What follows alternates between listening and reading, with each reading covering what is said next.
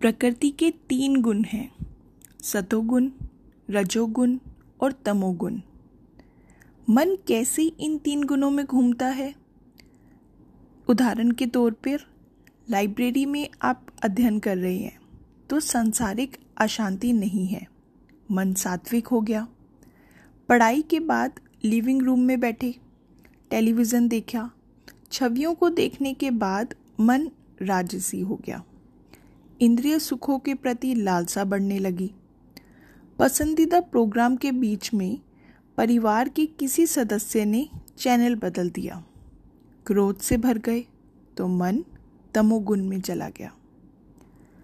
अब शांतिपूर्ण, संतुष्ट, उदार, दयालु, मददगार, निश्चिंत और शांत लोग सत्तोगुण में आते हैं।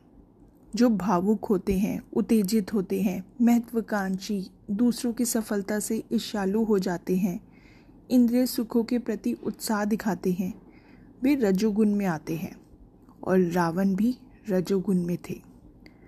नींद, आलस्य, घृणा, क्रोध, आक्रोश, हिंसा और संदेह, ये तमोगुण में आता है, जो बहुत ही विनाशकारी है। तो देखिए, आज आपको कौन से गुण को अपने ऊपर हावी होने देना है। राधे कृष्ण